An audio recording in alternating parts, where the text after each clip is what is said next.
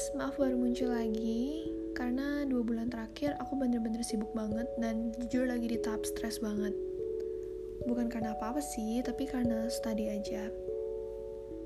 Oke, jadi aku pengen sharing pemikiran aku ke kalian. Aku nggak tahu kalian punya pemikiran yang sama kayak aku atau enggak.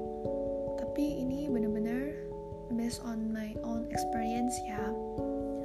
Oke, jadi jujur semakin aku besar atau dewasa, aku ini semakin nyadar kalau kita ini nggak boleh bergantung sama apapun atau siapapun, karena di dunia ini tuh nggak ada yang abadi.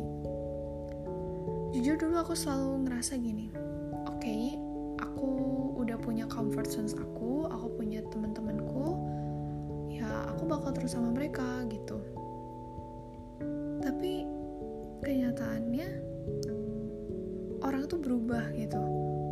Maksudnya gak mungkin orang itu akan tetap sama sekarang, tahun depan, dua tahun lagi. Itu kayak gak mungkin.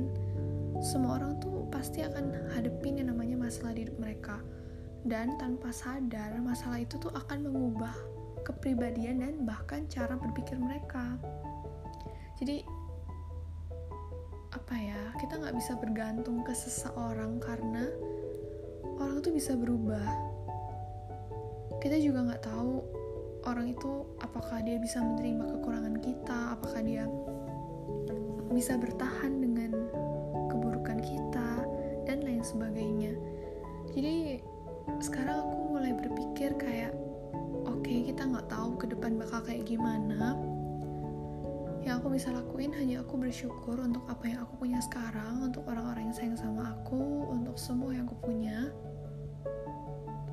Ya nggak tahu kedepannya bakal tetap bareng atau enggak, yang penting syukurin apa yang udah kamu punya sekarang, jangan nuntut lebih, dan kamu harus bahagia dan nikmatin apa yang ada sekarang. Semangat guys.